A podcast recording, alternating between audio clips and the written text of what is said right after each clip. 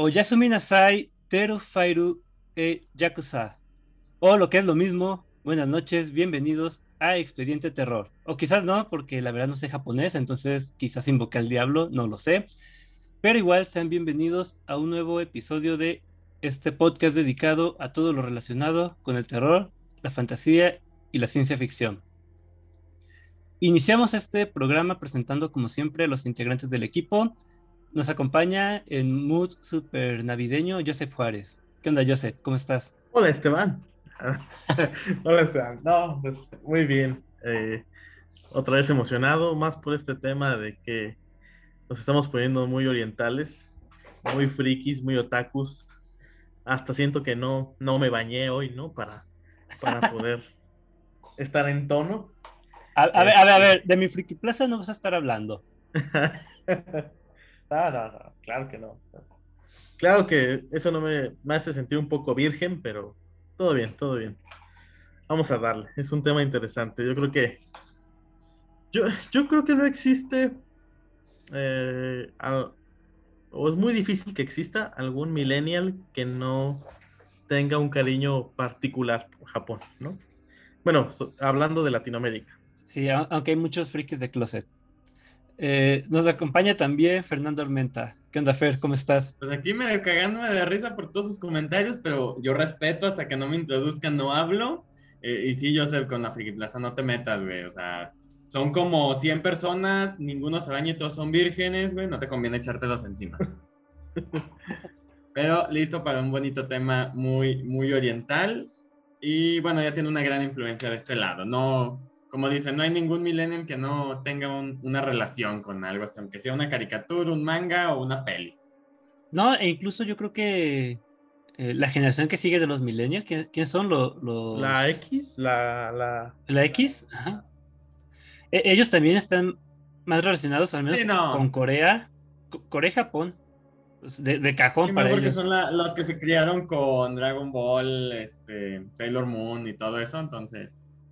No te creas, ¿eh? Yo, yo sí conozco personas que están en, digamos que en- arriba de los 35, o sea, que son precisamente esa generación, que tienen mucha estigmatización por la animación japonesa particularmente, o sea, no se atreven a ver eh, alguna película, por ejemplo, porque pues ah, son bonitos. Es que, volvemos, ya son prejuicios este, sin fundamento, porque la neta te cuentan mejor una historia. O sea, hay personas que no quieren ver un- una película de Estudio Ghibli porque son dibujitos, pero bien que se están guachando la repetición, la milésima repetición del chavo en la tele, güey. No mames, güey.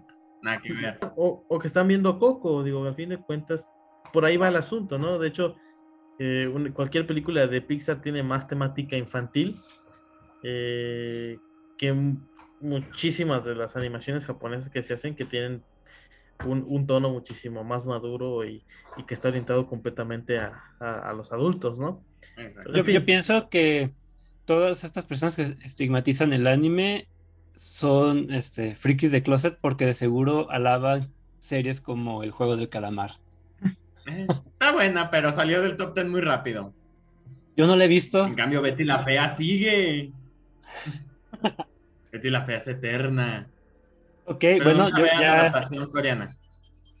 Espera, pero, pero que se, se estaba... Agumon está llamando, ¿no? Ah, perdón, ah, perdón, sí es cierto. Sonó mi celular y traigo tono de Digivice, perdón. Eh, ah, era para entrar en, en- en ambiente. Este, cuando toquemos algún tema de Francia, pongo uno de Ladybug y ya no hay pedo. Yo creo que se iban a presentar en japonés, pero bueno, eh, yo soy Esteban Castellanos. en japonés. Claro, ¿no leyeron la esqueleta? Watashi wa Joseph des. Ah, Arigato gozaimasu. eh, Esteban San des. Hay que agregarle el San. Sí, yo no sé nada de eso, así que denle. Oh, ok, bueno, yo soy Esteban Castellanos y antes de empezar con el tema, Fer, ¿podrías decirle a los oyentes cuáles son nuestras redes sociales y en dónde pueden escucharnos? Ah, claro que sí. Pero cómo, pero cómo no. Ah, bueno, vamos a irnos más micro, pero por su pollo. En Facebook nos encuentran como Expediente Terror Podcast, en Instagram como Expediente Terror y nos pueden escuchar en Anchor, Amazon Music, eh, Spotify, Apple Podcast, que no sé en qué lugar seguimos, pero ahí vamos, nos va bien. eh, Google Podcast, iBox y YouTube si al editor le da la gana. Ay, ese pobre editor. ¿Cómo, lo traen en, joda? ¿No le pagas, güey? ¿Qué esperas? Ya sé. Y luego los becarios se rebelan. Es, ya, ya no somos, bueno, ya no somos becarios, ¿o sí? Para mí lo siguen siendo. Ah, sí, subimos de chalanes a becarios sin paga, sí, cierto. ¿Reciben sueldo? No, pues no, para eso somos becarios sin paga. Ok, gracias, Fer. Ahora sí, yo sé. ¿Por qué estamos tan japoneses y de qué vamos a hablar el día de hoy? Pues hoy nos metimos en camisa de once varas porque si bien es cierto que hay, hay, referencias de, de todos de, de, todos los mitos y leyendas de Japón en todo el contenido que nos que viene de allá, pues es muy distinto verlo, digamos, diluido, disuelto, azucarado, porque a veces incluso hasta está un poquito occidentalizado, ¿no? Para que podamos digerirlo de mejor forma, que hablar específicamente ya de, de, estas cuestiones, ¿no? Sobre todo hablando de la mitología japonesa y de cómo se relaciona con sus religiones. Pero bueno, ya no darles más rodeos como siempre, vamos a hablar de mitos y leyendas japonesas. Ok, para empezar... Déjame, preparo, ya estoy listo, échale. Para empezar eh, a entender un poco eh, estos mitos y, y leyendas de Japón, creo que sería bueno comentar, aunque sea de pasada, que, Japón no es un país que se rija por una sola religión. O sea, uno piensa, por ejemplo, en, México, que es un país católico, aunque haya este, una que otra religión, testigos de Jehová, em, la luz del mundo, pero eh, su número no se compara en, nada a, lo que son los católicos cristianos en, México. En, Japón es, un caso curioso porque las religiones en lugar de, pelearse entre ellas y decir yo soy la buena y yo soy la que vale la pena y tú que eres otra religión y estás mal, como, como en otros lados, eh, conviven muy bien entre ellas. La mayoría de los japoneses son eh, irreligiosos, mm, no siguen una religión en concreto, pero sí participan en, los rituales, en especial de, fin de año o ceremonias similares. Pero eh, el 31% de los japoneses son budistas, Después tenemos que el 8% son sintoístas, pero la mayoría de, estas personas son de las dos religiones al mismo tiempo. O sea, participan tanto en rituales budistas como en sintoístas, y si les preguntan qué religión son, les van a decir que ambas. De hecho, hay una frase, ¿no? Incluso que dicen que en Japón naces siendo sintoísta y mueres siendo budista, porque precisamente digamos que está como tradición, eh, es, tradición en Japón que cada que nace un niño se va y se presente un templo sintoísta. Y con el tiempo, cuando crece y, sobre todo cuando llega al fin de la vida, para el sintoísmo la, muerte es un poco más como... Eh, no se toma en cuenta, en cambio para el, budismo la, la, muerte sí tiene un significado determinado, una especie de tipo de, de velorio y ceremonia porque pues da pauta a la siguiente vida. Entonces, este, es chistoso porque eh, para presentarte al mundo eh, hacen el ritual de una religión y para, para festejar o conmemorar el fin de la vida, pues hacen una, una ceremonia de otra religión. Entonces, está, está chistoso ahí. Está chido, ¿no? Digo, que se lleven bien una religión con la otra. Es que sí debería de ser. Al, grado de que una persona pueda ir, de, una a otra así haciendo los rituales o las ceremonias sin que pase a mayores y que sea raro. Es que sí debería de ser la convivencia, porque pues volvemos, o sea, son religiones, nadie tiene una verdad absoluta. Y pues mientras no le faltes el respeto a otras religiones que visites o simplemente estás conociendo, o sea, honestamente aquí nadie nació católico. Mm. Te, hacen católico con el bautizo. De hecho, yo, yo creo que incluso hoy en día nosotros somos muy parecidos a, ser irreligiosos. Digo, muchos no nos consideramos, bueno, en mi caso, yo siempre he dicho, yo, soy católico por tradición, ¿no? O sea, no, no, no, no sigo el dogma como tal, no, no, no lo sigo al pie de la letra, pero pues ahora sí que bien que me hago presente en las celebraciones, ¿no? Que las festividades de los pueblos o, cuestiones así, Navidad y todo eso, ¿no? Entonces, podríamos decir que, que, soy, soy católico por, por, por, tradición, pero pues no tanto por, por, por, seguir al pie de la letra un dogma o mm. una creencia como tal. Y bueno, de, curiosamente en Japón, las tres religiones eh, dominantes, por decirlo de alguna manera, son precisamente los budistas, con un 31% de la población siendo eh, de esta religión, el 8% son sintoístas, el 1% son cristianos, y ya yéndonos un poco más abajo, el 0.0008 son judíos. De hecho, se calcula que hay alrededor de mil judíos en, Japón. O sea, ya, ya dan un número exacto. Sí. Pues en vez de porcentaje, mejor se van a, un tirándole de, mm. de, de, darle cantidad en vez de porcentaje. Sí, de hecho, el porcentaje es un aproximado. Están contadas las personas y ya en base a eso dicen, pues si Japón tiene tantos millones de habitantes y estos son judíos, pues, el 0.0008%. También otra cosa que tenemos que tener en mente es que muchos mitos japoneses fueron importados desde China e incluso de India. Creo que el budismo nació en India, por ejemplo. el, té, que es la, la, bebida favorita de los japoneses y por mucho, también es una planta que ellos se llevaron desde China junto con algunas tradiciones eh, eh, y, leyendas de, de, los monjes. No, no, recuerdo ahorita Bodhidharma, por ejemplo. Digo, aunque hay una clara competencia, en especial por cierto océano ahí entre China y, Japón, comparten demasiadas cosas. Muchas leyendas están adaptadas de un país a otro y, viceversa. Entonces, ¿quién quiere decir su primer leyenda o mito de Japón? No sé, ustedes digan. Fer, pues. ¿Yo? A mí me gustó mucho uno, que es este de los cuatro puntos cardinales que están eh, resguardados por cuatro bestias sagradas eh, de origen divino y todo, todo bien nice. Se, se, supone que cubren los cuatro puntos cardinales de la ciudad de Kioto y tienen templos y todo el show que son este Susaku, que es un ave fénix que la cuida desde el sur, que se me va luego nombres este, norte, sur, este, este. Eh, Genbu, que es este, lo representa como una serpiente enroscada alrededor de una tortuga. Este es el del norte. El Byaku, no sé cómo se pronuncia la verdad. Es un tigre blanco, bien mamalón. Ay, güey, se me fue ese, si era el del este o el del oeste.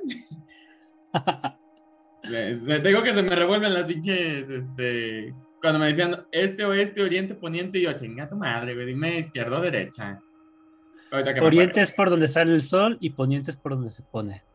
Me sale la misma, Mira, incluso hay, un pequeño paréntesis. Aquí en México, este, en las escuelas de, manejo, dejaron de enseñar que los de prioridad eran los de Oriente y Poniente porque la gente no sabía y lo, lo adaptaron a si viene por la derecha, tiene prioridad. Pero bueno, y, y Seiryu, el dragón azul que protege desde el este, entonces el dragón es el del oeste, ya me acuerdo. Es, eh, es, un tigre blanco, una serpiente enroscada, una tortuga, un fénix y un, dragón. azul ¿Mm? que cuidan los cuatro puntos canales. ¿Por qué me parece muy interesante y por qué me encanta? Porque eh, tienen su contraparte en Digimon. Ah, las cuatro bestias sagradas, que la misma, o sea, son Digimon con la misma figura, que el único que introducen en la trama de Digimon Adventure es a Shenlongmon, el dragón azul.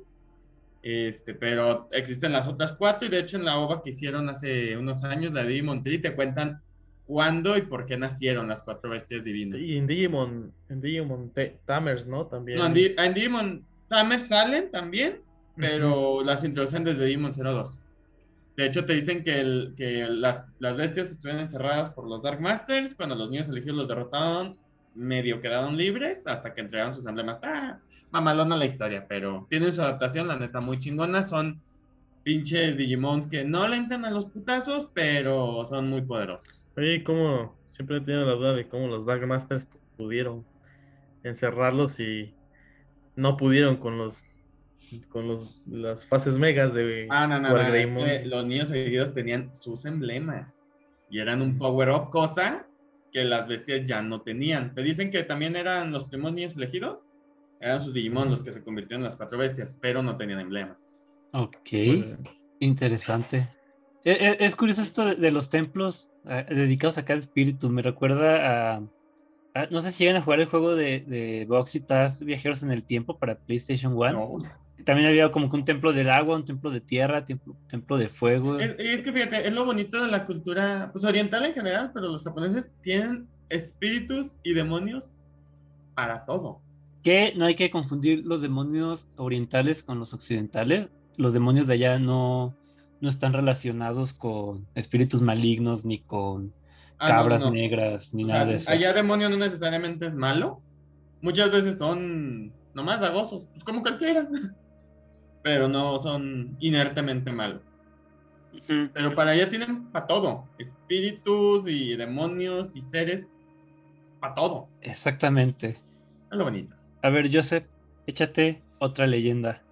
A mí me gustó mucho el mito de la creación, de, precisamente del santoísmo. Ok. Cómo los dioses crearon a dos criaturas divinas, que era Izanagi y Izanami, uno con G, uno con M. Izanagi es el masculino y Izanami es la hembra.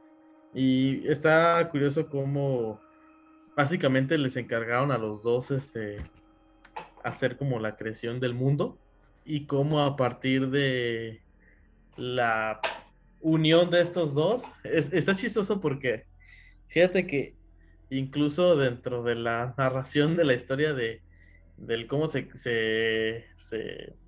se unieron estas, estas dos criaturas divinas, eh, te da a entender que o, da la pauta para que el hombre siempre tome la primera iniciativa, porque originalmente cuando se unieron la primera vez que, que entierran una especie como de, de templo en la tierra y lo elevan hasta el cielo y empiezan a girar en torno de él, este, Izanami eh, es la primera en hablarle a Izanagi. Izanagi no queda así como muy de acuerdo. Eh, se juntan, crean, este, tienen, tienen hijos, pero estos hijos no se convierten en dioses, fracasan. Entonces les preguntan eh, tanto Izanagi como Izanami, pues qué pasó, ¿no? A los dioses, oye, pues qué pasó, ¿por qué nuestro hijo no, no fue un dios? Dicen, ah, pues es que tenía primero Izanagi que dar el primer paso y no Izanami, como pasó. Ah, ya. Entonces, ajá. Eso te iba a decir, es en el que dicen que, que como la mujer dio el primer paso, salieron ni- niños malos. Ajá, sí, sí, sí, Ay, básicamente. sí. Como, como si fueran primos, ¿no? Pero no, o sea, aquí fue el hecho de que, Ma- ¿Machismo en dónde? sí, ¿en dónde? Entonces, este, tuvieron que volver a repetir el ritual este de dar vueltas alrededor del, del, del templo, pero ahora fue Izanagi quien dio el primer paso, y ahora sí, este, de la unión de Izanami y Izanagi, se crearon, este, muchísimas, este, muchísimos dioses, como decía Fer, incluso la, la, la, la fuente bibliográfica que estaba leyendo, o la referencia en donde estaba checando toda esta mitología, decía que no tenía ni caso mencionar todos los dioses que se habían creado, porque se habían creado dioses hasta para las cucharas, ¿no? Bueno, por así decirlo. Me, me acordé de los baños del viaje de Chihiro. Sí. Que había dioses a lo perro y decís, "Güey, es el dios del río y te quedas a la verga, güey. Hasta el río tiene dios, güey, no seas mamón. Bueno, técnicamente eso es en cualquier eh, mitología. También lo- los griegos, te- cada, cada río tenía su dios, cada árbol tenía su ninfa. Pues sí, pero por ejemplo, ves, ves en las escenas donde se ve el baño así por arriba, que están todos ocupados y ves cada mendigo dibujo que tú dices, güey, ¿qué es eso? ¿De qué madre ese es Dios, esa chingadera? Sí. Ah, bueno. No, y en este relato hablan de, de seis dioses principales que se crean de la unión de, de, de, de Izanami y Izanagi, que son las islas japonesas, precisamente. Sí. Las seis islas que conforman este bracito o archi- ¿Es un archipiélago? Japonés, Ujú. no. Bueno, sí, el archipiélago japonés. Este que es a- Awaji, Iyo, Oki, Tutsukushi, Iki, Tus- Tsushima, Sado y Yamato, no el de Digimon, sino. Cre- cre- creo que, que ya se va a sufrir este episodio con los nombres. Sí, bastante. Yo por eso no, no, no, le busco, le busco nombrecitos fáciles. Y fíjate que, que sí, que sí hay, sí hay un poco de carga machista ¿eh? en los relatos de la mitología japonesa, porque después eh, en- eh, viene el mito del, del mundo de los, del mundo oscuro, el mundo de la muerte, creo que es el Yomi, en donde... Yomi. y- Mm. Yomi, yum. Maldita sea, no lo había relacionado este, hasta ahorita. y, y resulta ser que creo que Isa- Izanami muere a causa de que da luz a un hijo que le cuesta mucho trabajo. Se va al Yomi y se tarda mucho Izanagi en, reacc- en- en reaccionar. Va a, bus- va a buscarla, pero como es el mundo de las tinieblas o el mundo oscuro, el, eh, no puede A ver, a ver, a ver. ¿Es Yomi o Yami? Según yo, Yomi. es Yami, ¿no? Yomi. ¿Yomi? Yomi. Yomi, sí. Es que según, Yam- según yo, Yami es, os- es oscuridad. Que es- de ahí venía lo que usan en Yu-Gi-Oh, ¿no? Yami Yugi, Pues, exactamente. Yomi lo estoy leyendo así directamente. Me encanta ¿no? porque dices. ¿y se fue al Yomi? Y se va al Yomi, ¿no? A vivir este, complacida. No, y cuando va Izanagi y la encuentra, eh, pues no puede verla, pero ella se rehúsa a regresar al mundo de los vivos, la convence, pero en una de esas, este, por alguna extraña razón, un, eh, está chistoso porque al parecer estos dioses o criaturas divinas tienen como una indumentaria, ropa, cosas así, y de esta ropa siempre pasan cosas fantásticas o se crean otros dioses y cosas así extrañas. Y creo que Izanagi, no, Izanami, que es ella, eh, pierde uno de sus broches, se prende y es cuando al prenderse Izanagi puede verla y se da cuenta que pues prácticamente Izanami ya es un zombie, ¿no? Está así toda putrefacta, con gusanos, así toda... Ya no se le antojaba pues al Izanagi. Entonces, este... eh, se asusta Izanagi y empieza a correr despavorido de su de su mujer toda putrefacta, ¿no? Está, está Va, a sonar como chiste machista, pero eh, me recuerda a eso de, de cuando le quitan el maquillaje a la, al ligue de, de la noche anterior. Dicen, ay, güey. Consejo, consejo para todos nuestros escuchas. Invítala a una alberca en la primera cita. La vas a ver sin nada postizo, sin maquillaje y con poca ropa. Jodido uno que no tiene cuerpo de alberca. Yo se luzco en... Yo sí. Digo, no estoy mamando, pero yo se luzco. Yo, yo me veo bien, me siento bien. Pero bueno, ese es consejo. Por cierto, Para si, que no los si es, manden Yo- al Yomi. si- si es Yomi, ya, ya vi, y si Mm, sí. Yomi significa inframundo. De esta leyenda, en la mitología japonesa surge la muerte, Mm. porque pues Izanami, al quedarse toda pinche este, ardida de que pues ya no se la quería comer el Izanagi, porque estaba toda putrefacta, este, cuando él escapa del Yomi, le dice, le dice Izanami que lo pagará y que ella tomará mil vidas cada vez que, que ella pueda hacerlo en, honor al, o más bien en venganza de, de- del desaire que le hizo Izanagi, ¿no? Y Izanagi le dice, ah, pues sí, bitch, si tú me quitas este, mil vidas, yo voy a hacer mil quinientas. Y así es como a partir del despecho amoroso de las criaturas divinas, en Japón se creó el- la muerte. No, de, de ahí vienen lo- los, los shinigamis, ¿verdad? Así es. So- que, que son estos los, los dioses de la muerte. Uh, ah, vienen del Yomi. ah, no puedo. Oye, y ahorita que, ahorita que dije Shinigami, no anoté mis recomendaciones Death Note. no me acordaba. es. Bueno, hacemos una mención honorífica. Creo que ya hemos hablado de Death Note, ¿no? En el pasado. Ya no me acuerdo, pero, pero bueno. Yo voy a hablarles de un, una leyenda que me gusta mucho.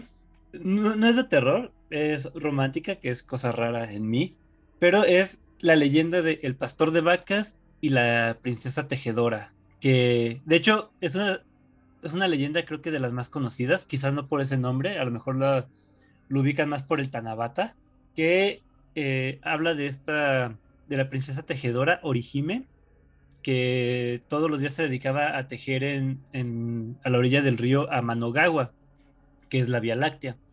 Entonces un día Orihime está eh, ahí tejiendo y ve a Hikoboshi, que es un, un pastor de, vacas, como dice el, el título de la leyenda.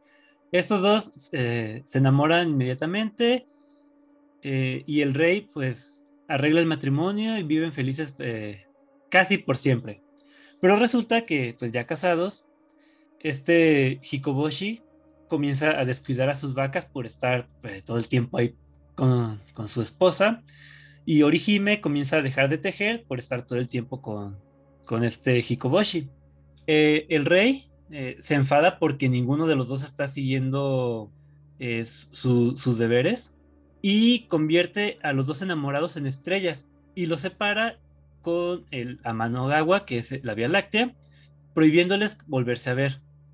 Orihime se, entristece mucho y le pide a su padre desconsolada que, pues, que se apiade de ellos y que los deje verse. Entonces el rey, eh, conmovido por las lágrimas de su hija, les permite que se encuentren el séptimo día del séptimo mes, si es que trabaja duro y, termina de tejer sus, sus, tareas. Total que llega el séptimo día del séptimo mes y no pueden encontrarse porque hay un río que no pueden cruzar. Y como no hay puente, pues ahí se queda Orihime llorando desconsolada al otro lado de, del río. Y dice la leyenda que una bandada de urracas se compadecen de ella y forman un puente con sus alas para que pueda cruzar el río y reunirse con Hikoboshi. Entonces, ya dice la leyenda que, que esa día, que esa noche, eh, el 7 de julio, eh, aunque llueva, las urracas hacen su, su, puente para que las dos estrellas que tienen los nombres de la estrella Vega y Altair puedan reunirse. Y creo, si no me equivoco, que estas dos estrellas todo el año están separadas, excepto por esa fecha que es cuando el rey les permite a los dos amantes estar eh, juntos. Y aquí es cuando todos decimos, qué bonito. Ah. astrología japonesa. Ándale. Sí, yo me acuerdo que había una empresa, creo que de autos aquí en México, que todos los años sacaban su Tanabata. No, no recuerdo cuál era. Ah, no sé, fíjate, me agarraste en curva. No, no sé, yo no nomás sabía. Nissan, pero no sabía, no sé si hacen eso. Yo me acuerdo de haber visto los comerciales. Y ya después eh, investigando la leyenda y se me hizo muy bonita para variarle a este podcast. Ok. para que no ah. de terror. Sin, muertos y sin sangre. Sangre. Sangre, pelos y cosas Desollados y cosas así. Eh, cosas de esas del no, diablo. Desollados no, ni, ni, ni, que estemos hablando de santos católicos. Ah, es cierto. Oye, que, que fíjate que también de lo que se me hizo curioso es que el sintoísmo de todas estas leyendas de los, bueno, mitos de, los dioses, justifican a, la, a, los emperadores japoneses. O sea, los mm. emperadores de Japón eh, vienen de un linaje divino, ajá. Está curioso. Eh. Pero bueno, Fer. Ah, ¿Yo qué? Pues miren, ya saben que yo soy mega fan. Bueno, los, los escuchas no nos ven, pero ya acá atrás tengo mi colección de Funkos de Sailor Moon, que solo me faltan dos. Y de seguro son exclusivos de Japón. No, es una, convención, Sailor B y la Reina Beryl creo que es de GameStop. Ah. Pero caro. Pero si alguno de los escuchas sabe dónde conseguir los varas y originales, me avisa. Este, ah, lo que fue toda la primera temporada de Sailor Moon, sus villanos del día, por así decirlo, bueno, no, no por así decirlo, así se les llama el villano del día, eh, se le conocían aquí en México como malignas, pero su nombre en japonés era Yoma, que sí es una criatura japonesa. Son eh, fantasmas, monstruos, espíritus de energía maligna que si atacan a sus humanos. Estos sí son dagosos, estos sí son malos. Y me gusta cómo los implementan en, en la primera temporada. Digo, todas las temporadas tienen su al día y están basados de una u otra forma en algún tipo de leyenda.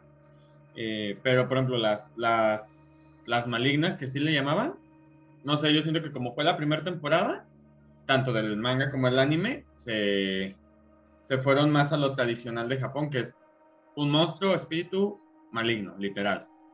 Eh, de hecho, bueno, creo que en algún momento en el Facebook se posteó una imagen de la primer maligna que aparece, que es esta eh, mujer cabello largo con un vestido pero en forma monstruosa. Y más o menos todos tienen así la, la, la imagen. Yo no recuerdo mucho de, ¿Cómo que no el hormón, pinche vato? No, yo, yo siempre fui más de Caballeros del Zodíaco. ¿Y que no puedes ver los dos? O sea. No, es que la verdad no recuerdo. No sé si es más, mira, si hablamos así de, animes tipo eh, Choyo, yo creo que veía más Sakura Carcaptor o Sandy Bell que Sailor Moon. Yo también. Sakura Carcaptor también tiene sus porqués, nada más que es más occidental oriental, pinche club. Es lo que toda la serie lo dicen, que Clow mezcló magia oriental y occidental, que es una mezcla de ambas. De Sailor Moon recuerdo muy poco, de hecho. Es más, yo recuerdo más a, las guerreras mágicas que a Sailor Moon. Las guerreras mágicas están muy buenas. Tengo ganas de verlas, por cierto. Y recuerdo que salían desnudas para subirse en sus robots. Semi.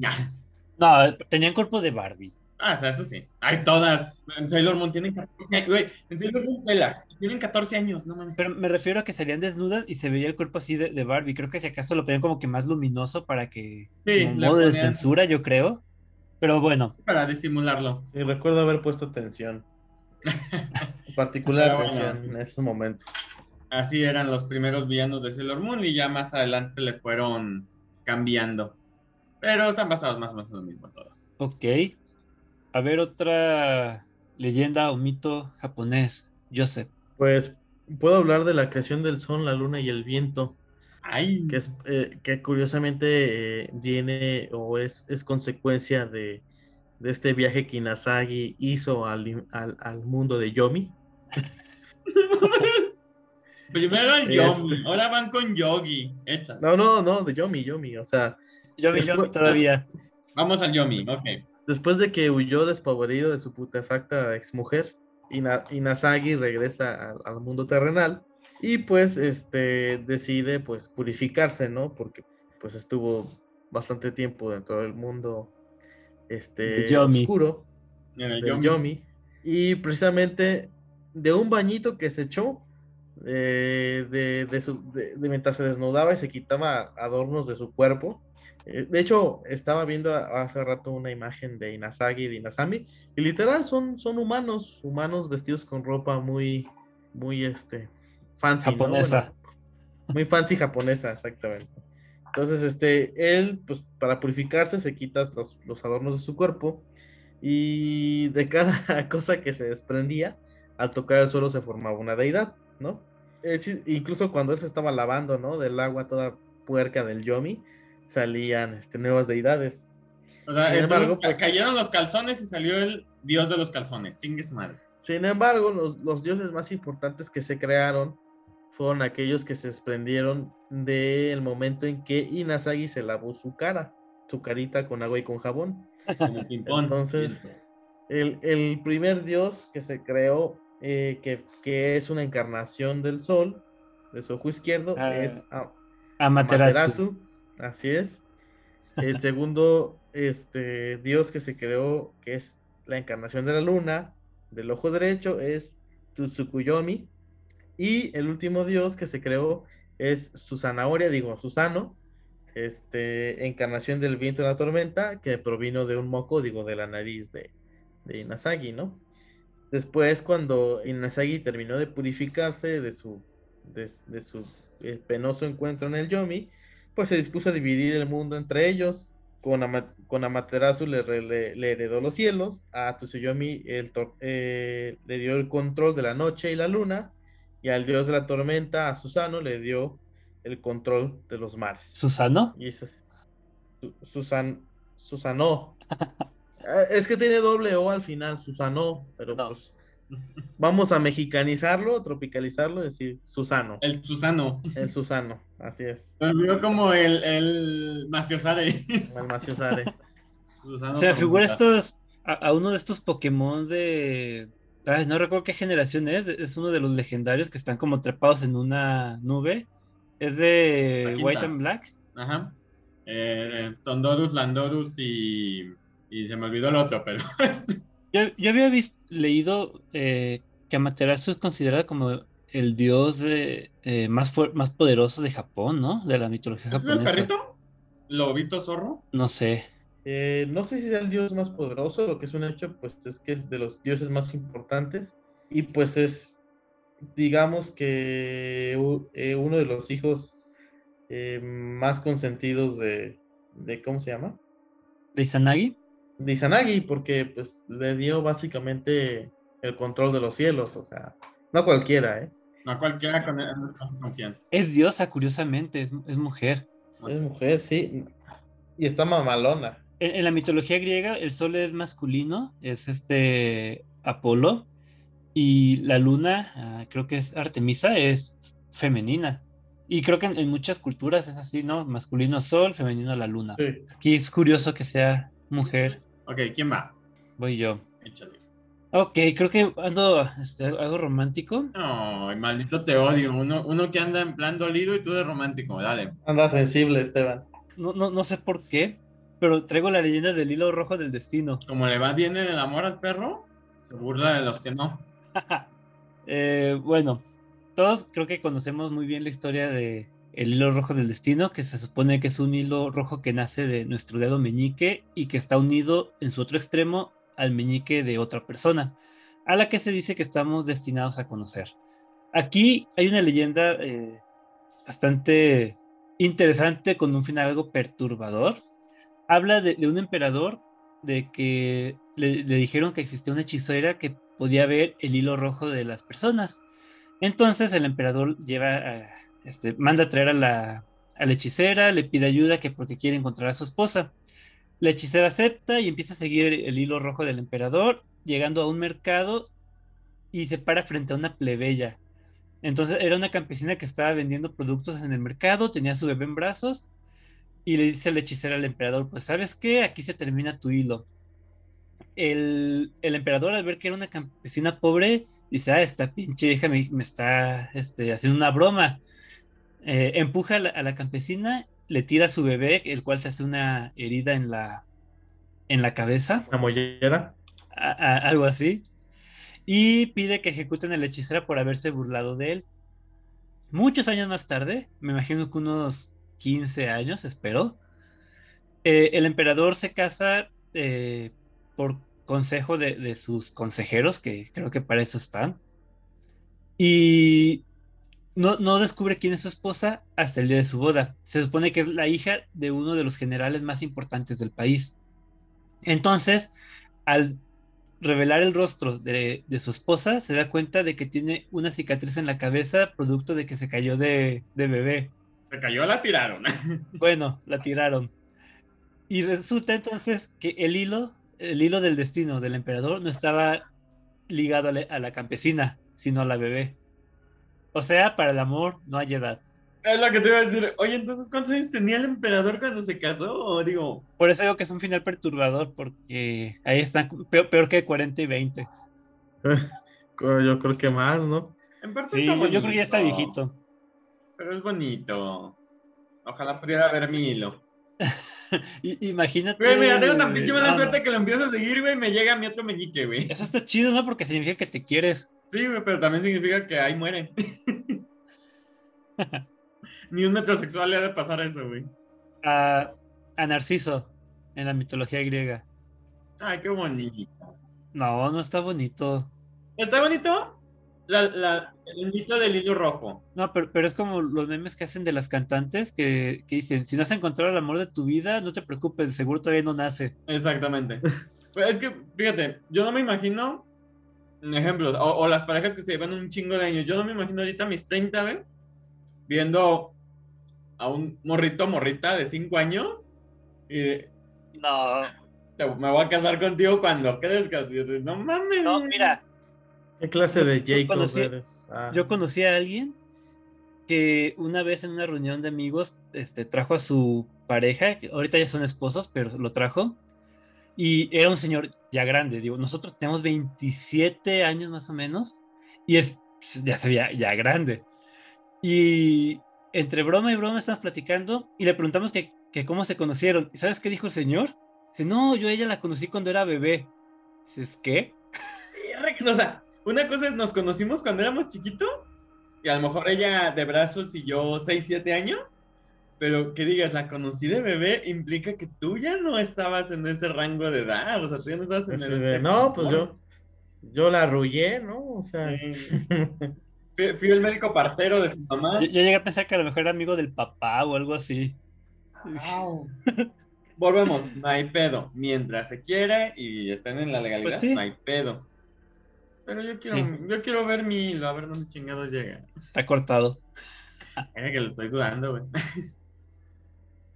Pero ok, bueno, y pues bueno, ahí está la leyenda. yo traigo una leyenda bien bonita que es de las más conocidas. Te digo que tienen espíritus para todo y tienen el Akamanto.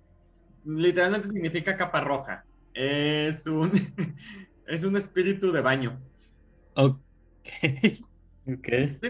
Ok, eh, la cuestión es, pasa un baño público, no hay papel y es donde puede llegar a Camanto. Literalmente es un ente, capa roja, eh, de- a la hora que tú no tienes este papel, se te aparece el espectro y te va, te da a escoger al más estilo Matrix, papel rojo, papel azul. Eh, si eliges el rojo, te va a desollar. Es una trampa. Las dos son una trampa. Eh, te desolla y te deja envuelto en tu sangre para que se vea como si fuera una capa, como la de él. Si eliges el azul, te estrangula y drena toda tu sangre para que te pongas azul. Ay, La moraleja es no te limpies cuando La tiene manera que papel, lleva no te limpies. Lleva papel, no te limpies. lleva papel, mejor. Usa un calcetín. Ah, por eso, por eso los japoneses tienen este el chorrito de agua en sus excusados. Sí, no, pa- pa- no hay papel, no hay pedo, güey. a Chorro me limpio. Ajá. Yo creí que era capa roja porque era un negro que te pasaba papel para que te limpiaras. Ya vi que no. No, eso, mira, si hubiera un superhéroe o, o algo así que te diera papel, sería gringo. Ellos son los que sacan los superhéroes ridículos. A ver, a ver, de Squirrel Gear no vas a estar hablando. Bueno, di- se dice que si intentas burlarte de él eh, pidiéndole otro color, eh, te lleva al Yomi. Sí, te- te- del, del baño te vas a Pero tengo una pregunta, o sea. ¿Te lleva el Yomi y te da chance de que te limpies la cola? ¿O te lleva No, porque tú le pediste otro color, no tiene, te lleva al Yomi así, todo? enyomado. Así. Pa- Pasar toda una eternidad con. Con el Yomi No. Yomi. en el Yomi. Mira, te vas a ir al Yomi con el Yomi sin Yomi. El, el Yomi chicloso por la eternidad. Ándale, es que es parte del castigo. Otras versiones dicen que al pedirle papel amarillo, eh, te ahoga en el retrete. Ah, mira, como en, Estados Unidos. Ándale, los. no, sí tiene El un nombre, bullying. ¿no? Es- No, los bullying tor- no. lo- los torbellinos. Los ¿no? torbellinos, ey, los torbellinos. Sí. Que te meten la cabeza y le bajan. Eh, pero también hay otra que simplemente lo puedes ignorar o aplicar la de no gracias y con eso se va. En México se la pelaría porque usaríamos el calcetín. Sí, pero también en México somos de, ah, papel gratis, échame el rojo. Y también está la advertencia de que si intentas huir, eh, lo más probable es de que puedas huir, pero también puede que esté bloqueando la puerta. No, pues. Así no. que la- lo fácil es ignóralo o recházalo. Ignóralo como Mieruko-chan. ¿Cómo qué? Mieruko-chan es un manga anime. De hecho, acaba de estrenarse el anime hace como un mes. Ok. No lo, no, no lo vean. Yo leí el manga esperando encontrar misterio y terror. Es de una chica que ve fantasmas. Ujú. Pero la verdad, lo único, lo único que hace es poner cara de orgasmo a cada rato. Y luego es una preparatoriana este, pechugona. Entonces dices, ay, no, esto ya lo he visto me- muchas me, veces. acordé de la de High School of the Dead. La, Anda, ¿qué? ¿La exactamente. ¿Doctora? No, no me acuerdo, pero sí. Pero sí había una y ya está bien inocente y bien pechugona y, y no manches, o sea, le hacen énfasis cada rato. Y hasta la desnudan en muchas escenas. Y, es que- Japón. y ella bien inocente. Pero bueno, ya, esa, no vayan al baño sin papel. Es Joseph. Voy a hablar precisamente de cómo es que se dio, cómo es que justifican eh, la sentencia divina de los emperadores, cómo es que nació el primer emperador. Se supone que Yamasachi Iko se casó con la dios del mar y de la unión de Yamasaki, de, bueno, Yamasachi Hiko y la dios del mar, nace un niño llamado Ugaya Fukiesa, Fukiesu. Cuya, ah, maldita sea, está complicado. Ugaya Fukiesu. Eh, Ugaya, para abreviarlo para los compas, tenía cuatro hijos, pero su segundo y tercer hijo viajaron a otros lugares. Más adelante, el primero y cuarto hijo lucharon por unificar Japón. Eh, Iweraki, Iwera, Iwerabiko se convertiría en el primer emperador y pasó a llamarse Emperador Jimu, que conquista la tierra de Yamato. En esta línea, pues empieza el linaje de, de los emperadores japoneses. Así se dan cuenta, eh, básicamente, Jinmu, el emperador Jinmu, que es el, el primer emperador de Japón, supongo que es en la época feudal, pues es descendiente de esa unión entre Yamasachi Hiko y, la- y el dios del mar. Es al parecer nieto de, de ambos. Intento buscarle alguna. eh, algo, algo parecido con otra religión, cultura. De esto de la divinidad de los reyes. Bueno, eh, los reyes también, ¿no? En, en Occidente, en, en Europa, sobre todo en la Edad Media, se supone que este, tenían esta supuesta jerarquía humana que era otorgada por un don divino, ¿no? Es decir, Dios estaba de acuerdo en que la realeza fuera la realeza y tuviera privilegios por encima del resto de las personas. Mm, cierto. De hecho, incluso por eso mismo hacían, bueno, eh, tenía también otros, otros fines, ¿no? El hecho de que se cruzaran solamente entre familias para mantener el linaje puro, pero también era para no estar, este, pues ya sabes, ¿no? Que una vez que se casaban o se juntaban este, dos reinos diferentes, este, pues se, se, se las familias se compartían los, los territorios, los reinos, y obviamente, pues para no estar compartiendo el poder con otras familias, pues se buscaba que se quedaran dentro de la misma familia, ¿no? por eso, por eso y por la justificación divina, pues es que se metían entre, entre primos, como, como Monterrey, así. Como norteños. Sí, así es. O sea, o sea, los de Monterrey son divinos, tienen este permiso divino. Tienen permiso divino. En, en, Game of Thrones, eh, los Targaryen eran entre hermanos. y, y, el rey era un rey justo.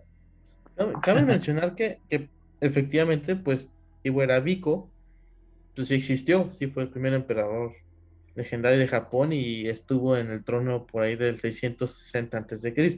Ya recordé a qué, a qué me sonaba. Al presidente, o no, no sé cuál, cuál, es el nombre del cargo, de, de, Corea del Norte. Que dicen que es divino. Ah, de, eh, dicen que, su, que es descendencia divina. Como los de la luz de, los de la luz del mundo, ¿no? También que. No, ellos sí están en que. Bueno, los de la luz del mundo, según yo, es sí. igual que dijeron. Es, es.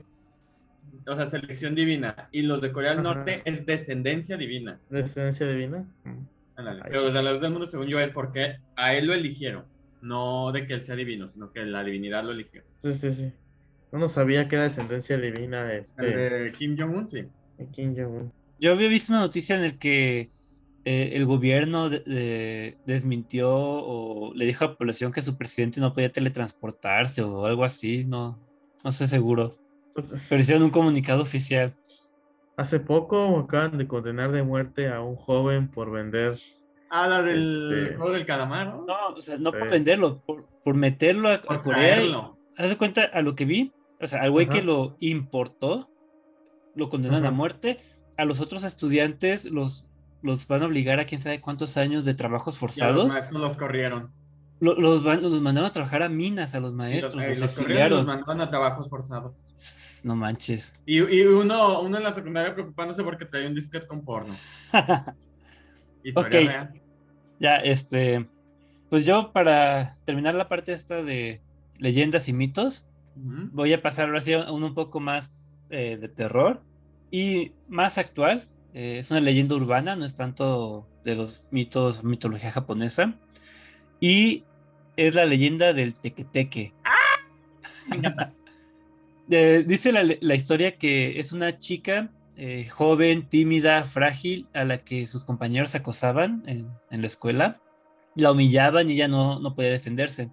Entonces un día ella estaba eh, metida en, en sus pensamientos, esperando a que pasara el tren, y unas chicas eh, de las que la, la bulleaban en la escuela la vieron y agarraron una, una cigarra y se la pusieron en la espalda. Cuando el animal empezó a hacer ruido en, en la espalda de la chica, esta eh, se asustó y cayó a las vías del tren en el mero momento en el que pasaba el tren. Entonces, pues dicen que la chica murió porque el tren la partió a la mitad. Cuenta la leyenda que desde entonces durante las noches es posible ver a la parte superior del cuerpo de la chica arrastrándose con las uñas buscando a su otra mitad. Entonces dice que si encuentra a alguien, le preguntan dónde están sus piernas, se dice que si no le contestan o, o si le contestan lo que ella no quiere escuchar, los ataca con sus garras o los llega incluso a empujar las vías del tren para matarlas y que se conviertan en criaturas como ella. Entonces, ¿hay más tequeteques? Yo creo que sí, a lo mejor uno por estación, igual que los fantasmas del baño de niñas en las escuelas. Es, no, eso es porque todas las escuelas están construidas sobre panteones. Que por cierto también tienen su, su versión del fantasma del baño de niñas, se llama Ah, Ha- Hanako-san. Hanako-san. Ajá. Es que tengo una recomendación de eso. La- la- bueno, así rápido la leyenda dice que tienes que tocar tres veces en la tercera puerta del baño de chicas y decir, Hanako-san, Hanako-san, Hanako-san, ¿estás ahí? y el espíritu te va a contestar, sí, estoy aquí. A huevo, Yo- perro. Yo, fíjate que yo encontré otra variante que dice que el fantasma se encuentra en el tercer cubículo del baño de mujeres. Sí, Ajá, acá tienes que evitar el, el tercer cubículo y se supone que te la puedes encontrar este, sin siquiera invocarla. Y de incluso puede tener dos variantes. Te puede conceder un deseo a cambio de algo proporcional al valor del deseo que te va a cumplir. El que precio. puede ser incluso la vida, ¿no? Y pues el otro es una este, mujer joven o una mujer de antes de los 50 años que al parecer te asesina. Entonces esas son las, las dos variantes que, que te pueden salir de, de Hanako-san. ok. Y bueno, entonces, ahora sí, pasemos a las recomendaciones que ya nos queda poco tiempo. Ah. Primer ronda, ¿quién empieza? Pues que yo, que yo quería mencionar una última criatura que tiene una, un, un- una aparición en un, en un anime. Entonces no sé si cuente como recomendación, aunque no he visto el anime. Mm, pues puedes decirlo como mención honorífica al final. ok, entonces empiecen ustedes. Bueno, si quieren, puedo empezar. Eh, bueno, tuve que aventar dos películas para poder hablar más de este mitos. Bueno, digo, hablé de mitología japonesa, pero me, me- me propuse estudiar sobre esto.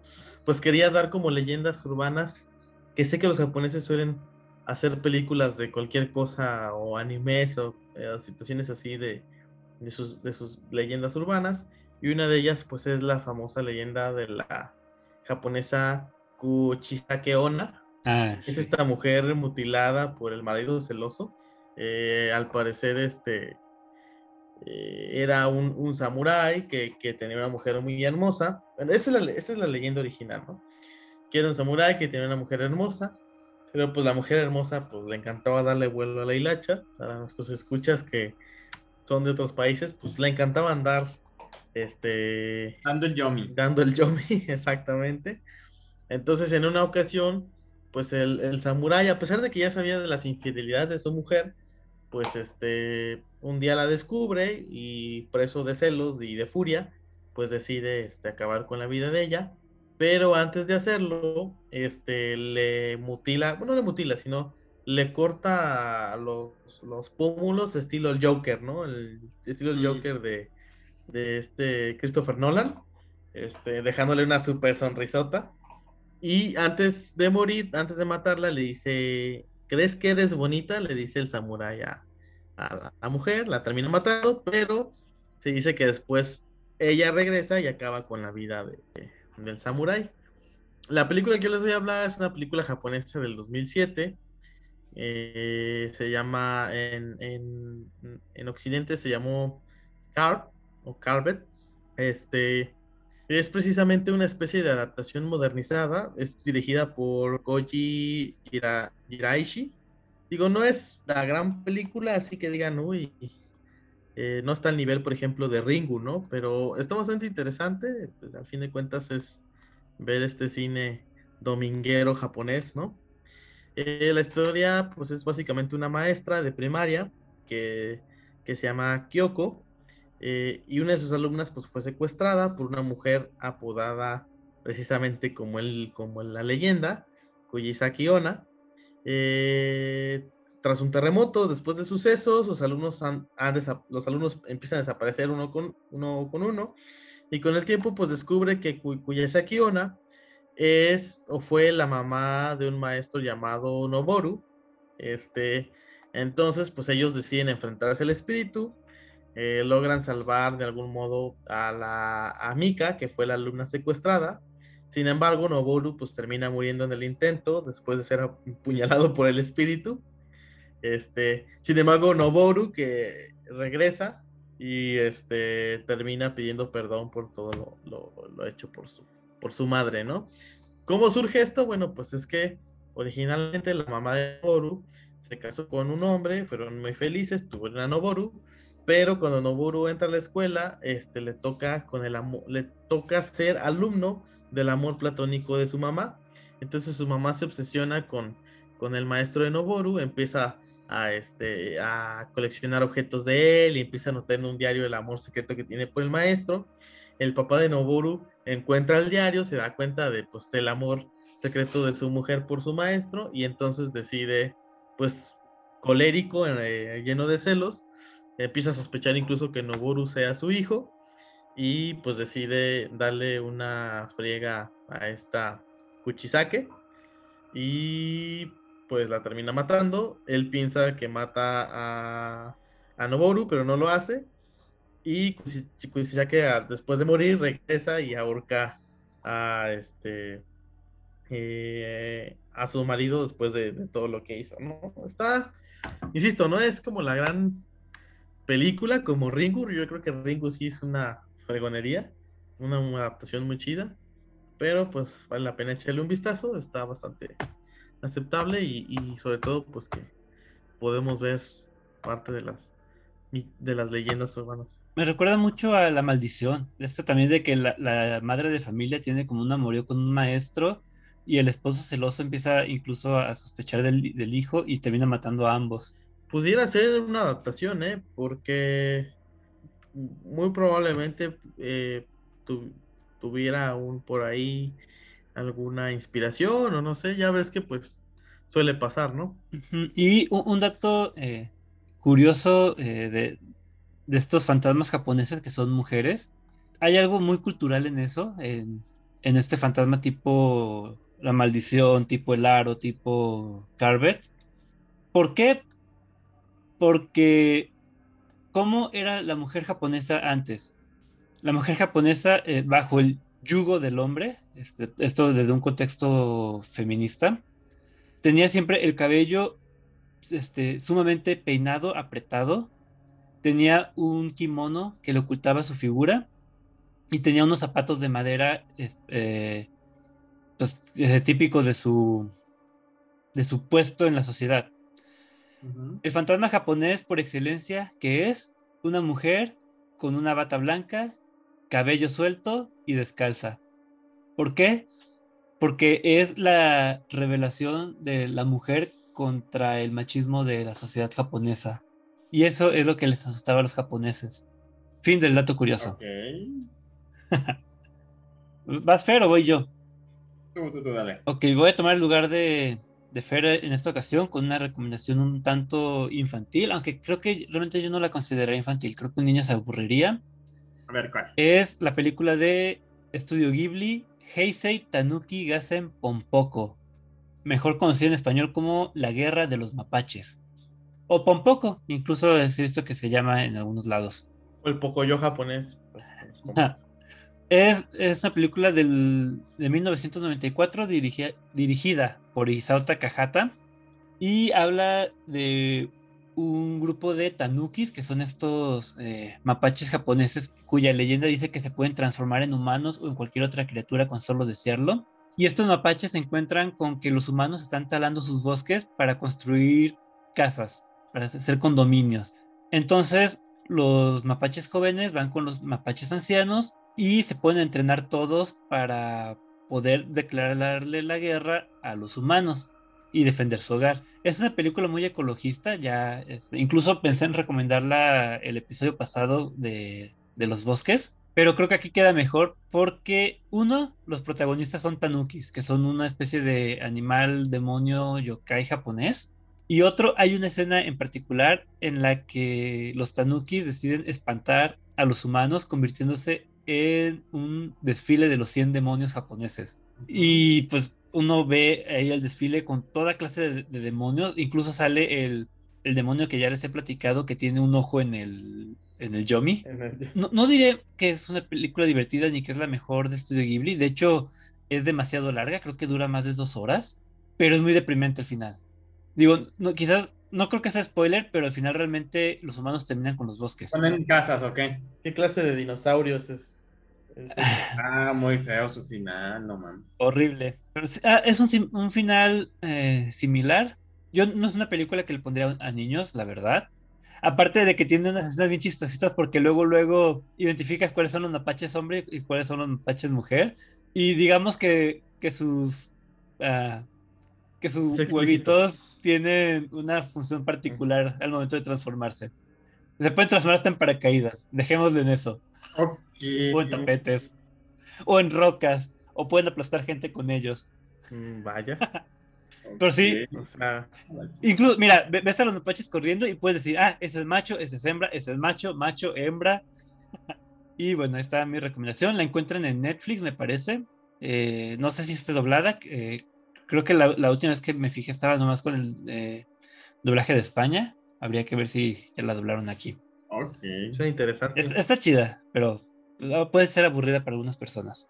Hay un, hay un mendigo espíritu que se me hizo bien interesante, el Shojo, o Shojo, no sé cómo se pronuncia la verdad, que es un espíritu, de- literalmente, de, de- el espíritu de alcohol. Como Dioniso, el dios del vino. Ándale. eh, así en la descripción general es un espíritu de cara roja, este cabello largo, muy parecido a como te pintan a la del aro en la versión gringa, eh, con la cara roja, pues. Y por un gusto de, por el alcohol muy mamalón.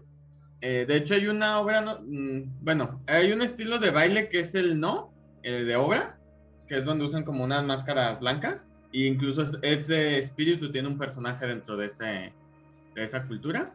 Aquí lo interesante es de que, bueno, vamos llevando al contexto de la recomendación. A mí me encanta Sobrenatural por el tema de que no se limitaron a leyendas americanas. Incluso en, un, en varios episodios muestran de distintas, tanto, tanto lugares como... Ay, se me fue la palabra. De- de- también de distintas épocas y de distintas culturas. Incluso llegan a mostrar dioses griegos, rom- bueno, y, y espíritus griegos y romanos. Está muy chingón. Entonces, en un, en un capítulo, este, se enfrentan a uno de estos espíritus. Te lo pintan sin la cara roja. Y por eso te digo que, se, que ahí, ahí lo pintan más como, como la niña del aro. Y la, la- la cosa curiosa es de que sí hace dagas, es, ma- es maligna, pero solo las personas ebrias pueden verla. O sea, tienes que estar pedo para poder verla. Sí te afecta si, si no lo estás, pero solo pedo puedes verla. Esas son invisibles aunque estés alcohol. Este, tienen vulnerabilidad, tienen telequinesis, super fuerza y se teletransportan, además de unas garras muy mamalonas. Y te dicen que la única forma de matarla es atravesándola con, un, con una katana, bendecida por un, eh, un monje, no, monje no. Pues sí, un monje, un monje este, shinto. Mm, ya. Me recuerda al. Ah, mira, es otra recomendación que se me iba y que también tiene muchas cosas japonesas. Al monje que sale en Inuyasha. De esos que traen con, su- con sus rosarios, con sus cuencas ahí, que los usan para atrapar demonios. Anda, Ay, no, ya se está, está Ay, no, ya se- nutrido de referencias. Exactamente. Ya les recomendé mucho Supernatural, pero también para que sepan que también tiene fantasmas japoneses. Ok. Tiene todo. No pensé que super, Supernatural saliera aquí. Es bueno ver esa diversidad. Es que lo mamón de esos es de que su batalla más grande es este eh, Dios contra el diablo en toda la, o sea, muy, muy cristiano.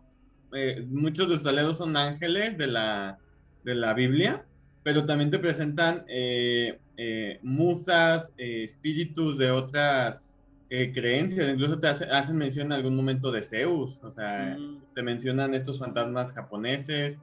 Tiene mucha variedad, la verdad. Y muchas temporadas también. Sí, pero está buena, te la recomiendo. Tiene bonito final. Ok, vas, este. Joseph. Pues yo les voy a recomendar precisamente la película de Hanako-san o Hana- Hanako of the Toilet en, en Occidente. Pues bueno, ya saben, ¿no? Es- estábamos hablando precisamente de esta leyenda, de que en el tercer cubículo del baño, si tocas tres veces, o a veces si no tocas tres veces, este, se te puede aparecer este, una chica y esa chica te puede conceder un deseo o simplemente te puede matar. Y también el deseo no es ya gratis, tiene un precio y el precio estará en función del deseo que pidas, ¿no? Pero eso solamente si Hanako está de buena, si no, pues te mata directamente. Ah, menos mal. O sea, no hay chance, o sea, si te la topas, ya valiste madre. Sí, sí. No, no hay chance de papel rojo, papel azul, ya. No, no, no. Ella, ella sí como, como la traigas, te mata. Como traigas el yomi, échale. Eh, básicamente, pues es el- la historia transcurre en una escuela japonesa, en donde nadie se atreve a pronunciar el nombre de Hanako. Todos saben que si Hanako se te aparece, pues mueres o desapareces, ¿no? Eh, para Satomi, que es la protagonista, pues es su primer año de escuela. Este, está obsesionada, ¿no? Con el misterio de Hanako. Porque además ella cree que pues es esto guarda relación con la desaparición de su hermana, este, en el instituto, ¿no? Su hermana tiene desaparecida creo que un año en la historia. Y bueno, pues así como este, cuatro chicas, este, amigas de, de, nuestra protagonista, pues empiezan a indagar empiezan a, a, a, a, ¿cómo se llama? Sobre el misterio. Descubren que una niña llamada Hanako, pues fue acosada por un hombre misterioso y que la joven se mantuvo escondida en el salón y que cuando, cuando creyó que el sujeto se había ido, corre a refugiarse a los baños precisamente, pero pues el hombre pues este, la escucha y la asesina en el baño, en el cubículo número 3, con un hacha. Y pues desde entonces su espíritu vive ahí. Ya pues la historia pues tratan como de buscar que Hanako encuentre este paz, pero el descanso, pero bah, pasan muchas cosas y está interesante también la película.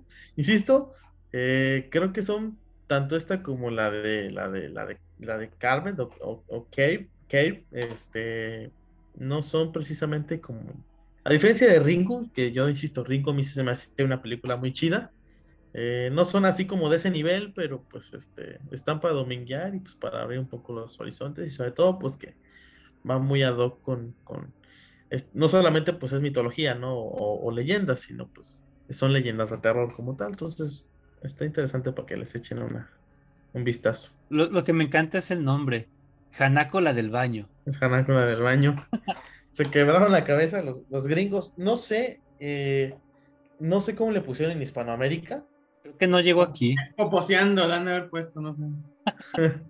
Pero, este, sí, definitivamente los gringos se hicieron un pobre angelito, ¿no? Con, con el título de Hanako-san. Poquito. Ah, se, se, lucieron. Sí. Este, ok, la voy a anotar. Se ve interesante. Yo voy a salirme un poco del, del tema con una recomendación, una película japonesa de 1971. Ay, güey. Se llama Chiwo Sume, que se traduce literalmente algo así como el ojo sediento de sangre, pero que en Estados Unidos le pusieron el lago de Drácula. Digo que me voy a salir un poco de, de tema porque realmente no es un mito japonés, sino es una uh, adaptación o una apropiación de un mito occidental como es Drácula. Eh, básicamente la historia es de una chava, se llama Akiko, que se ve acosada por un vampiro que resulta ser el mismo Drácula que se fue de vacaciones hasta Japón y que es japonés por alguna extraña razón. Y habla japonés. Y están a orillas de un lago, por eso se llama el lago de Drácula. es interesante porque desde el, la primera escena, que creo que es como que muy random porque luego no, no sé cómo conectarla con lo demás hay, una vampira en la casa de Drácula que si tú la ves, no parece vampira, sino es una chica vestida de blanco, cara pálida, cabello negro largo y suelto. Es más algo salido del aro o de la maldición o de las películas que mencionó Joseph que de Drácula. Y digo, la película es graciosa porque imagínense una historia completamente occidental con japoneses y es, es raro, no, como que no, no queda del todo. Pero, pero, también al mismo tiempo es, es, interesante cómo consiguen hacer propio un mito que no es de ellos. Que me imagino que es algo que hicieron con las, con las leyendas del folclore chino cuando lo, lo, lo importaron a su país. Uh -huh. este, no sé en dónde la pueden ver, la verdad. Yo la vi en un, en un curso. Pero eh, si, si, la encuentro en alguna plataforma o, o en algún, este, alguna página de dudosa procedencia, les aviso. Y pues ya, esa es mi segunda recomendación y vas, Fer. ¿Yo por qué? ¿Pasas? De hecho, sí, no, no tengo. Pues entonces, este, Joseph, ¿tres otra? Sí, eh, bueno, voy a hacer la mención de una. eh, Bueno, ya, ya he mencionado antes, pero eh, supongo que se va a convertir en mi, en mi este, hechiceras y en mi sobre. En mi. eh, ¿Cómo se llama la serie que siempre recomienda Esteban? Twin Peaks. Ah, sí, Twin Peaks. Este. Y se- no se trata más de Mikami. Mikami, efectivamente. La casa fantasmas. No, y, y creo que va muy ad hoc para el tema de hoy porque es muy curioso. Mikami es la casa fantasmas, pues este se enfrenta a todo lo sobrenatural, ¿no? Desde monstruos, este, incluso por ahí una adaptación chistosa de Drácula, eh, incluso hasta tecnología. Y pues obviamente eh, la, la, la, serie como tal, eh, eh, y sobre todo el manga, ¿no? Porque el, el, anime no, no alcanzó a terminar toda la historia del manga, pues maneja muchas este, muchas leyendas y mitologías, es, eh, sobre todo de terror japonés, o la, la- la visión que tienen los japoneses de nuestro terror este, occidental, ¿no? Hay demasiadas referencias. Por ejemplo, eh, uno de los casos que más me, me llama la atención, porque precisamente eh, estudiando la mitología japonesa, pues es el caso de Ukino. No sé si se acuerdan de Ukino, que era esta ¿La fantasma? la fantasmita ajá, de cabello azul. Ella, pues, eh, básicamente era una adolescente de 15 años que fue sacrificada para calmar la ira de un volcán hace 300 años, ¿no? 300 años de donde transcurre la, la historia de, de Mikami.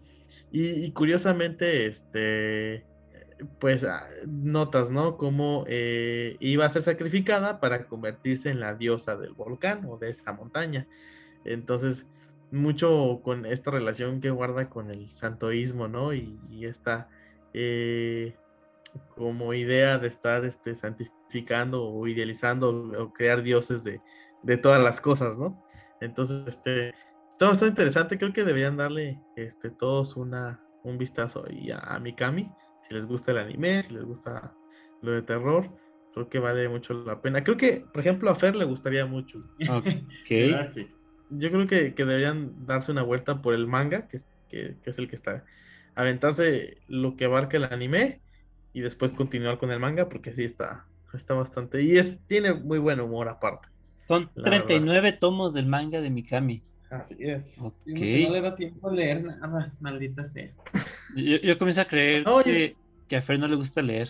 Eh, sí me gusta, pero como es una actividad que no puedo hacer mientras hago otras cosas, Mm, se me complica mucho. Por ejemplo, puedo oír podcast porque puedo trabajar o mientras me muevo de un lado a otro, este, cuando voy manejando.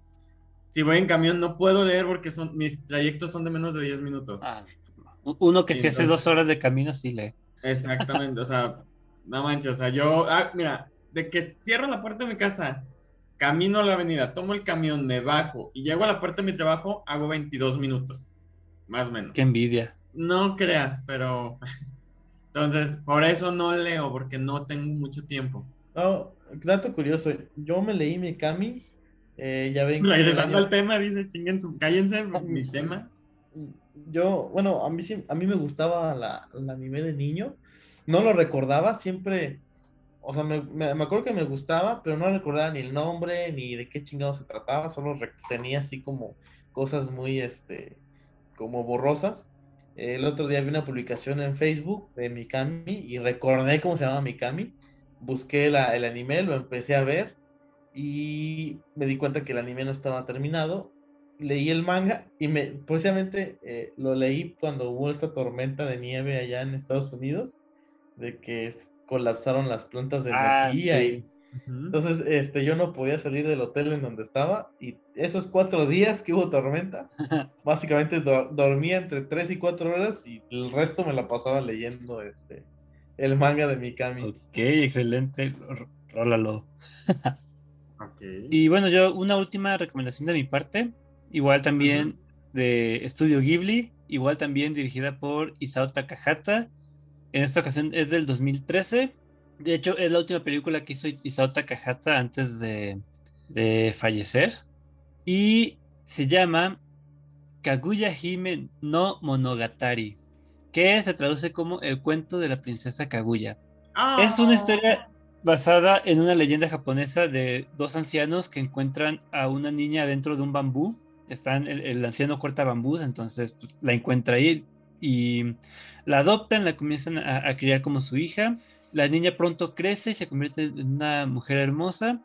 Muchos hombres quieren casarse con ella, incluido el emperador, por lo que la niña es llevada hasta los palacios reales, pero eh, la, la niña vive enamorada de un eh, amiguito de su infancia y conforme van creciendo, pues ella este, se llegan a reencontrar, pero pues él hace su vida por un lado, ella se va a casar con el emperador y aunque no se casara con el emperador, ella sabe y está segura de que en cualquier momento van a llegar las personas de la luna para llevársela a la luna, que es de donde ella proviene. Uh -huh. Está muy chida, la animación es hermosa, es como tipo de acuarelas. Uh -huh. es también, no es una película que le pondría a niños porque creo que podrían aburrirse, eh, pero está Está chida, está deprimente el final y la escena en la que sale la gente de la luna, dices, wow. También creo que está en Netflix, pero no estoy seguro. No sé, la verdad. Y por cierto, la antagonista de la segunda película de Sailor Moon es nombrada como la princesa Kaguya de las nieves. Ah, mira. Está inspirada en ese cuento. Es que eh, me encanta esto de los japoneses, de que ponen muchas cosas de su cultura, de sus religiones en sus historias. No es como en México que, que nos da vergüenza y que nomás, nomás conocemos narcos y fútbol. Pues es lo que hay aquí. Ay, ya, ya- ya Pero, hemos- ya vimos que tenemos muchas historias muy chidas con, con el Mictlán y todo eso. Ajá. Bueno, aquí, eh, hablando de que ponemos, yo quisiera hacer una pequeña, re- bueno, no recomendación, sino datos curiosos y menciones eh, que hacen en Pokémon con las leyendas. Eh, ¿Conocen la leyenda del Kitsune? El El zorro. zorro de nueve colas en el que está basado eh. Pulpix y su evolución Ninetales, más que nada. Hay un capítulo en específico, es el 234 de en general. No, no, no les sé decir qué, qué temporada, pero bueno. Llegan esto, lo que es Brooke, Misty y Ash a una mansión que se ve abandonada, donde encuentran una chava bien bonita. Como siempre, Brooke se enamora de ella y vive sola con su Ninetales. Eh, después se dan cuenta que la chava eh, la, la pueden atravesar y durante el transcurso del capítulo te cuentan la historia de que ese Ninetales lleva ahí mínimo 200 años, Ay, sí lo recuerdo. en el que su dueño se fue de viaje, o sea, te lo cuenta a través de, la ilusión de la chava que hace, que se fue de viaje y pues nunca volvió. Y conforme pasó el tiempo, se fueron los sirvientes, los trabajadores, hasta que se quedó el Ninetales solo. Como dice la leyenda del zorro de nueve colas del Kitsune. Mm. Antes empezó a desarrollar poderes psíquicos que le permitían mover cosas con la mente e incluso la ilusión de la chava que vive ahí la creaba la creaba. Su intención era que Brooke se parecía mucho a su dueño. Entonces la intención del Ninetales era que Brooke se quedara pues, para reemplazar a su dueño y no se podía ir ya que tenía una fuerte conexión hacia la casa que se descubre que era su pokebola. Por, porque como no, como ahí tenía su Pokébola antigua, no se podía ir. Eh, como cada capítulo llega el equipo Rocket, la hace de pedo, en el transcurso de la pelea se le rompe la Pokébola y ya con esto el Ninetales pues es libre y a través del- de la ilusión de la chava pues les agradece. Muy bonito. De, de hecho, eh, en Pokémon hay muchos Pokémon Sí, que están inspirados en leyendas japonesas. Por ejemplo, me acuerdo de este Fro- que es el eh, Yuki Onna, esta mujer de las nieves. O, digo, ya dijiste a Ninetales, que es el Kitsune. Está este. eh, ay, ay, se me fue el nombre. Uno que es tipo planta. eh, creo que es de la segunda o ter- ter- tercera generación. Eh, Chiftry. sí. Chiftry, ajá, es un Tengu. El Pokémon tiene leyendas para aventar a, todos lados. Otra cosa que iba a mencionar, digo, y ahorita que, que estamos, es, es otro personaje que sale muy seguido, que es el Meowth, del equipo Rocket. ¡Ay, el, el gatito!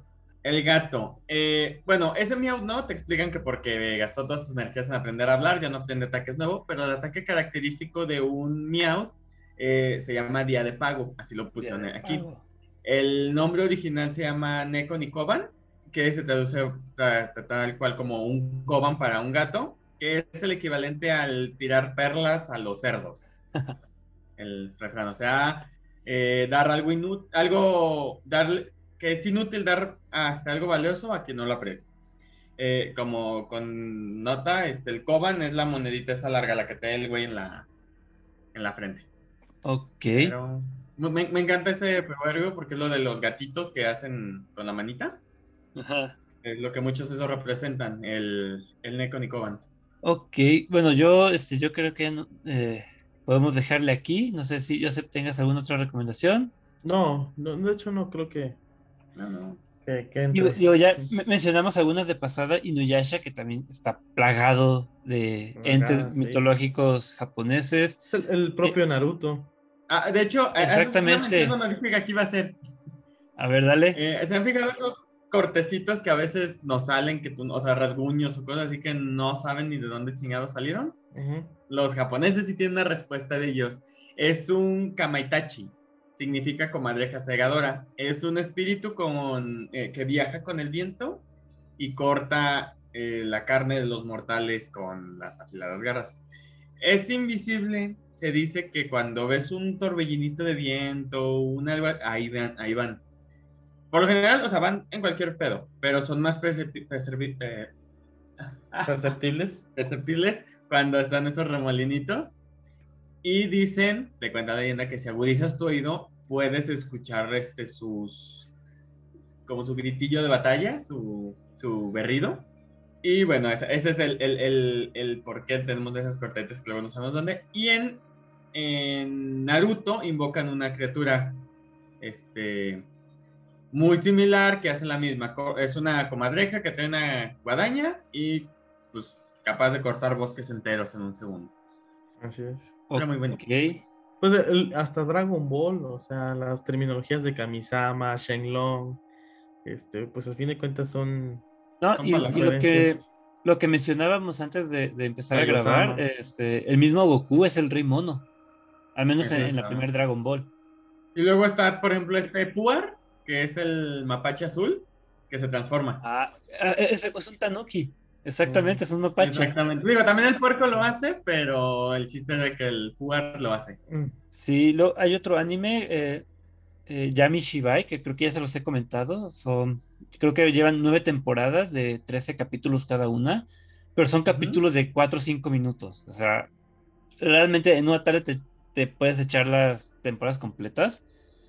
Y ahí cada capítulo es una leyenda, pero es una leyenda urbana. O sea, está el fantasma del baño de, de al lado que te pide que le pases eh, el kit de aseo, o eh, un elevador que te lleva a un piso que no existe, un ente eh, maligno que vive en, en la letrina. O sea, ¿Por ese anime no está muy el demonio de la limpieza o algo así, el de los viajes gratis, no mames.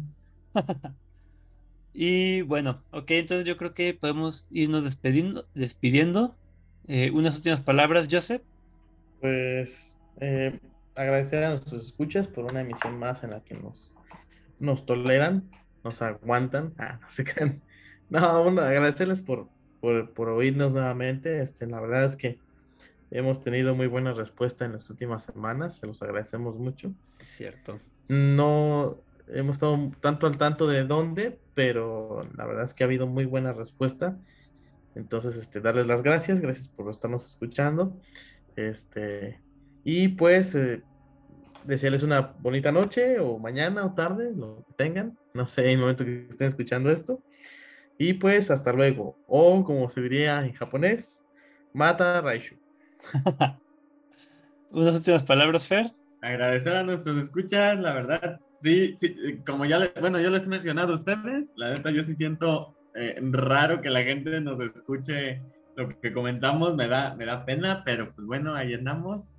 Pero les gusta, entonces la neta les agradecemos un chingo. La respuesta que hemos tenido de parte de todos los escuchas es muy buena. Y pues ya estaremos en otro capítulo porque ya se está acabando el año, así que se viene lo bueno.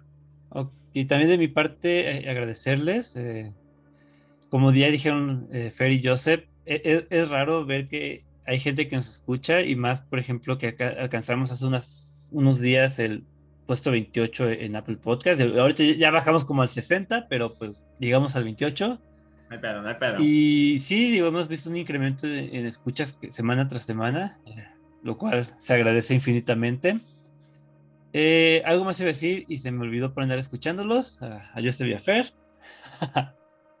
De seguro era mentira. Eh, pero bueno, les recordamos que pueden encontrar este podcast como Expediente Terror en Anchor, Spotify, Apple Podcast, Amazon Music, iBooks, YouTube o en su plataforma de preferencia todos los sábados en punto de las 8 de la noche. Eh, ya me acordé que les iba a decir que el próximo episodio tenemos un programa especial en dos partes, que a ver cómo, cómo sale ya para finalizar este, este año, que ya lo descubrirán en una semana, pero bueno, los invitamos a seguirnos en nuestras redes sociales. Estamos en Facebook como Expediente Terror Podcast y en Instagram como Expediente Terror. Y finalizamos este episodio con una frase de una novela que no recomendamos más que una de sus adaptaciones. Es Ringu de Koji Suzuki. Dice, aquellos que hayan visto estas imágenes están condenados a morir a esta misma hora exactamente dentro de una semana. Yo soy Esteban Castellanos y esto fue Expediente Terror. Buenas noches.